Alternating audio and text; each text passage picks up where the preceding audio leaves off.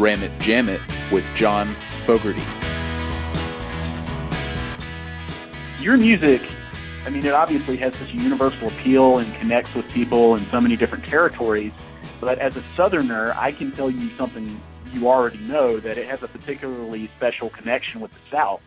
And I know that Southern music and artists had a tremendous tremendous impact on you as an artist and a person. What kind of significance does this region, states like Alabama, Georgia, Tennessee, still have on you personally?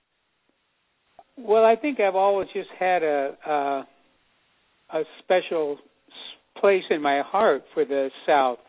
Um, a lot of things you may even find curious, meaning that you don't notice them like I do, perhaps.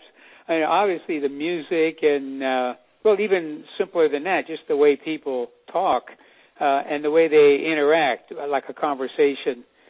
Um, I was just really attracted to that as a as a young boy.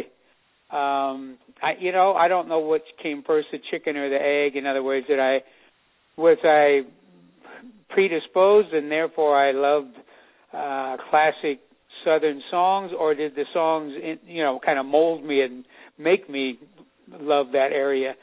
Uh, I just know that I grew up paying particular attention.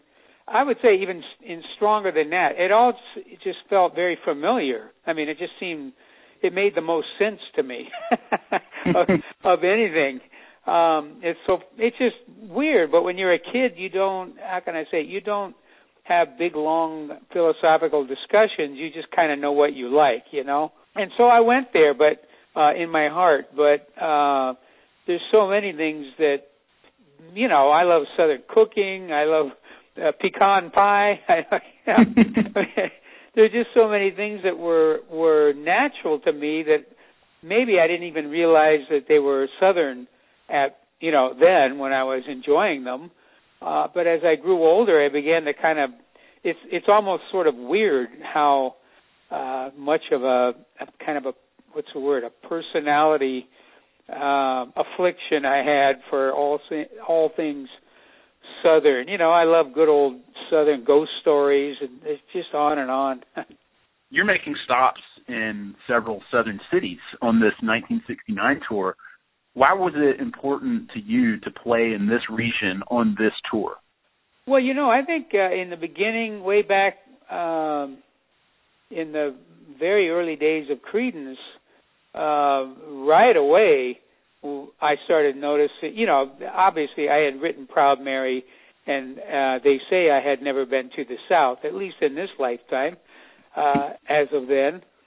Um, but I really felt strongly uh, akin to places in the South, especially the Mississippi River. Um, and so early on, I mean, some of the very first shows that Creedence did were uh, southern. I remember being in Little Rock, uh, places in Louisiana like Shreveport and Baton Rouge. Um, it yeah, it's hard to describe. I just it just seemed like uh there was a very close connection, at least to me personally. And so, of course, when setting this up, um, it just sort of it, it was all very natural. How's that? well, so I, I know that the 1969 tour began in Canada last year, late last year, and you had and, you had to even add more shows because of the fan demand. Why, why has this tour been so special for you and your band so far? Well, you know, um, of course, the idea of actually concentrating on a year like this came from my beautiful wife, Julie. And if you know anything about me at all in the last, you know, several years, uh, I, I give my special wife a lot of credit for uh, kind of making me normal again, uh, whatever that is. But I, I certainly was abnormal, let's say uh, 15, 20 years ago. Um, and she pointed out that 1969 was kind of special. I've, you know, I've heard guys like you that would talk to me and mention the three albums in one year, and I go, "Oh yeah, that was a pretty good year," you know. But you know, I was even then, I was even 15 years ago, I was younger. You just sort of, you kind of take everything in stride. Um, you're not really because I'm too close to it. Of course, uh, it you're not making a big deal about it, but kind of now, uh, the, the, in the same way an athlete might look back on his uh, career, especially maybe in college or something, if, if he set some kind of records, you know, it it was very unusual for for anyone to release three albums in one year. And what had happened was, um, I basically, you know, we had our one hit, Susie Q, and and I really did not want to go back to the car wash. You know, I'd been a Golliwog for quite a few years, and no, that wasn't, you know, really setting the woods on fire. Um, and so now I, we had a chance with Susie Q and the other deal was I didn't want, of course, didn't want to be a one-hit wonder because that's the other curse of a little bit of fame, you know. So I got really, really busy because I took stock. I, you know, we were on a tiny jazz label. We didn't have a manager. We didn't have an agent or a, or a publicist or any of that stuff that all the big groups like the Stones and the Beatles, you know, anybody that was anybody had all that stuff and we didn't have anything. And I remember just saying to myself, "Well, I guess I'm going to just have to do it with music," and that's what I thought would work. And so I tried to tried to create as much good music, you know, quality music as I could. My my idols, people like the Beatles and Elvis, had uh, always had you know two sided or yeah hits on both sides of a single, that sort of thing. Um, and so I, I really set out to do that. And I'm, you know, obviously I was working feverishly coming up with uh, songs. I was songwriting. Uh, you know, nowadays the phrase is twenty four seven. Um, you know, I did I did fall asleep every night about four, but I I just thought it was really almost my duty to to go after this thing, and and it wasn't until much later that I realized, wow, you know, you really did you did that. You put your head down and kind of said, I'm going forward and, you know, worked really hard. But uh the end result, the, the the very amazing thing was here we were a little band from my you know my hometown of El Cerrito with the one hit a, a cover song Susie Q, and within about a year and a half we were the number one band in the world actually surpassing the Beatles, which was I I thought that was impossible. I didn't. I'm not even sure if I pretended that would ever happen.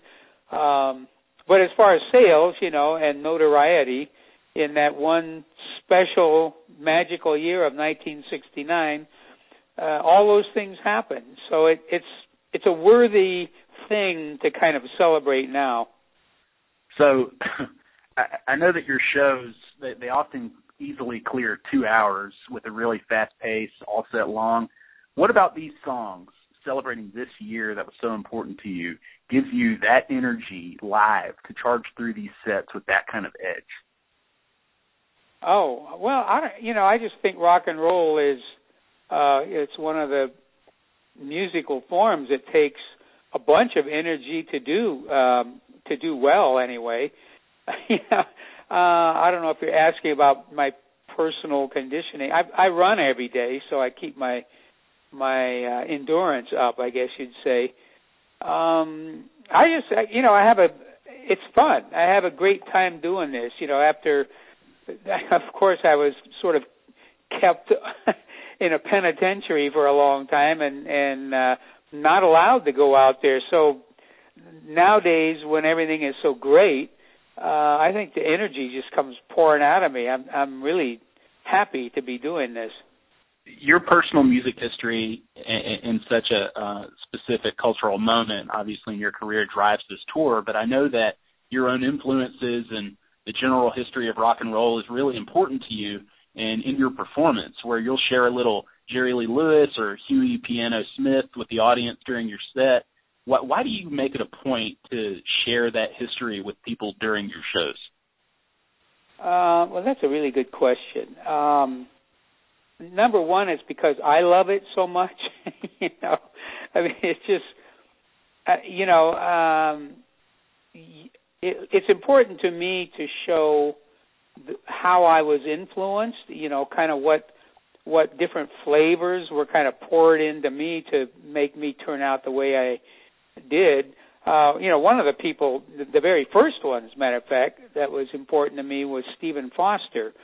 Um, and I had no idea, of course, when I was little, I was like three and a half years old. My mom gave me a record that had uh, Camptown Races on one side and Oh Susanna, one of my very favorite songs, on the other side. And I think being that young, I probably thought that was. She explained to me that the songwriter of these songs was Stephen Foster. That's a that's a very unusual thing to be telling a, a child of three and a half. But I, you know, I remember it. I mean, I took it to heart. And She played the records, the, the two songs, and I'm pretty sure that I thought Stephen Foster was on there. You know, I had no idea. You know, I hadn't sorted things out yet. Um, and I, I grew up most of my life believing Stephen Foster was from the South. Uh, his brain was, you know, his musical soul was, but kind of like me, uh, he had just absorbed it or, or adopted it or whatever. It turns out Stephen was actually from Pittsburgh. Um, but he kind of took a flight of fancy just like me. He was he was very influenced, I suppose. And so I you know, I'm kind of telling that story. Uh guys like uh, as you say Jerry Lee Lewis, Fats Domino, uh Bo Diddley, Hank Williams, uh, you know, just so many great southern artists. In fact, when I went to the first Rock and Roll Hall of Fame induction, uh, they inducted, of course, 10 people. And I looked up there and I said, well, people are always asking me, what, what's this Southern thing, John? Why, you know? And I looked at all 10 of them, some, some of whom were still alive and some of whom were no longer with us. And of 10 of them, I was, I knew for sure nine were from the South. Uh, the 10th one was Sam Cooke and I wasn't quite sure where he was from. But I went home and checked it out. This is long before the internet, of course and it turns out he was originally from Georgia. Um, and so, you know, I was kind of going, see, I rest my case. All the early rock and roll is from the South, you know. So, um, and even going back before that, you know, country music and jazz and and that sort of thing, uh, and writers like Tennessee Williams. It to me, it's important to, I guess, to show who I was attracted to uh, and in the little ways that I can show on stage and, and still kind of keep the show moving. You know, you still want to. I don't want to get up there and be a, a science professor. You know, um, but in ways that, that perhaps people that know about me but don't know about those artists. Uh, Huey Piano Smith uh, and the Clowns, of course, those that that great music, those records that he made, that they made. Um, I dare say some younger folks may not know about that music, which you know is always there in my consciousness. You know, in in the way that I play and the way that I love. You know, when I'm thinking about stuff that really makes me feel uh, uh, warm and fuzzy. You know what I mean about music. Uh, there are you know there are quite a few things like that that it's it's great to think about. You know, and and in my opinion have never been topped, have never been uh, bested by someone else. Uh, boy, I would love to hear a lot more of that kind of thing right now. You know, on the radio, some uh, some talented uh, younger people making new records. Everybody in that audience, they know every last word, every guitar lick and, and element to so many of the songs that you play what does that kind of crowd interaction mean to you at this point, more than 45 years later from 1969, to see it right in front of you and see what it means to so many people? I mean, I, I've even heard women are throwing bras up on the stage on this tour already. well, remember that my wife Julie is about you know 40 feet to my right. She's just off stage uh helping, and you know, I've been the luckiest entertainer in the world because. uh my wife comes with me, and therefore the kids come a lot. Shane is actually uh, in the band. My son Shane, who's 23 at this point. Um, so I really enjoyed that. you gave me a kind of a chuckle with that story. I'm, I'm sure uh, on one hand, Julie's probably thinking, "Well, I'm I'm glad they like him," and then yeah, but not like that. Aside from the whole bra thing, but just to like to see the people singing these songs back to you as you're singing them, does it mean a lot to you to see that as you're performing, that kind of energy from the crowd, and how important that music still is to them? Oh, that's the most wonderful thing, Ben. Uh, you know, I, I mean, I'm truly blessed that um, that I'm still around. You know, that I kind of got to go through that awkward middle part where things were kind of, uh, you know, tricky for me, uh, and survived to be to get to enjoy this. You know, um, because the fans. I mean, it's just the greatest. You know, the the energy at a live show is just it's just so much higher than whatever you could do in a studio and to get to enjoy that with people i mean and of course it's the energy is a thousandfold because there's all those people sort of thinking the same thing at the same time um i love it i mean i, I look down and i'll see somebody singing along you know i, I mean a, a a kid that's like nine years old and you know, later after the show, I'll go, man, how can he, know, you know, how can he know all those words, that kind of thing. um, that people know the guitar parts, you know, when I go into a solo or start a song with a certain guitar lick. I mean, you're absolutely right. That's just that's the best. yeah, and so much of your music, I mean, like I said, timeless is just a word that keeps popping up when you think about it, read about it, whatever. Uh, other artists can't help but be inspired to blend your work into their work, particularly on movie soundtracks. And I know that you've said in the past that you're flattered to be honored. Uh, you know, you're flattered and honored to be a part of a, a movie like The Big Lebowski, but it's such a timeless classic, like your your music in a way that it seems to resonate even more with people as years go by. Has your connection with that movie or any other films that your mu- music is featured in has that changed or grown in any way for you at all? Um, well, of course, The Big Lebowski having become such a cult classic, and uh, you know uh, the way that the references are are pretty cool. I mean, it, you know, if he thought I was a geek and hated the music but played it, or you know, but instead this uh, lovable character is uh, has adopted you know Creedence, and I mean, one of my favorite scenes is where he's he's driving down some back alley and uh, they're pl- he's playing looking out my back door, but he's he's lost uh, the exact location of a joint that he's he's lit up in the car, and so he's hopping all over his car seat because he's I think he's on fire, crashing into you know uh, garbage cans and various things in the street. Uh, it's hilarious. It's great to it's great to um, be part of a scene that brings so much joy to people. That's a lot of fun recently someone asked you about honest advice that you would give young musicians and you said that they should be careful about who they choose to be their friends and not to be overly generous and confuse that with friendship, how your friends can change and how things can suddenly turn against you. How have things changed for you personally since you've adopted that philosophy and surrounded yourself with people that create such a positive environment around you? Well, I, you know, um, it's great to be working with people that you really trust. Uh, you know, it's great to be working with people that are happy to be there. Um, you know, and and enjoying the situation.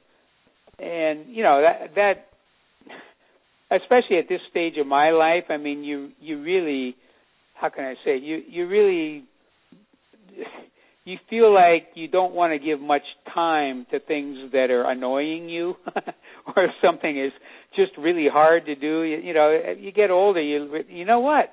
I'm going to kind of close the lid on that and sure. switch over to do something here that i enjoy you know? Um i mean i i love to work and sometimes when you know working which of course my work happens to be music uh sometimes things um are a process. It can it can be hard or it can be uh take a lot of energy and sometimes you're tired, you know, you got to work until the wee hours, that sort of thing. But there's always still kind of a it's not like you're in the army being sent to Vietnam, if you know what I mean. Sure. You know, it's still there's a positive goal to it.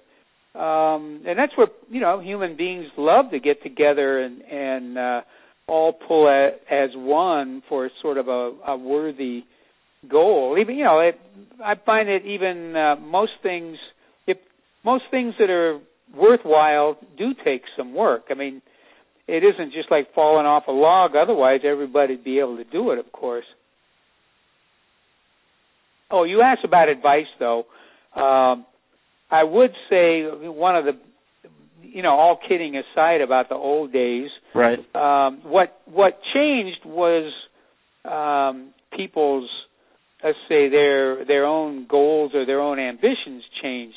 Unfortunately, we we did have agreements. I'm talking about the guys in the band, of course. We had some very clear agreements among ourselves, but I didn't get those in writing. I sure should have gotten those in writing because they were able to change their mind, you know, as late as the 90s and say, you know what, I'm just not going to do that anymore. Um, you know, and you had people's word on certain things that uh, c- certain things were allowed and certain things were not allowed as far as uh, how we would, uh, let's say, use the music or use our our position even in a a band that would no longer existed. Let's say and if had I gotten it in writing, um, we would still be honoring those agreements. But instead, people went back on their word. It's it's very upsetting, but um, there's not much you can do about it if you don't have it in writing. Well, Ms. Fogerty, I know people are really looking forward to these shows in Alabama coming up, and I, I really do appreciate your time and wish you luck on the tour, and really look forward to the show in Tuscaloosa where I'll be attending. Thank you again, and have a great day. All right, you too. See you later.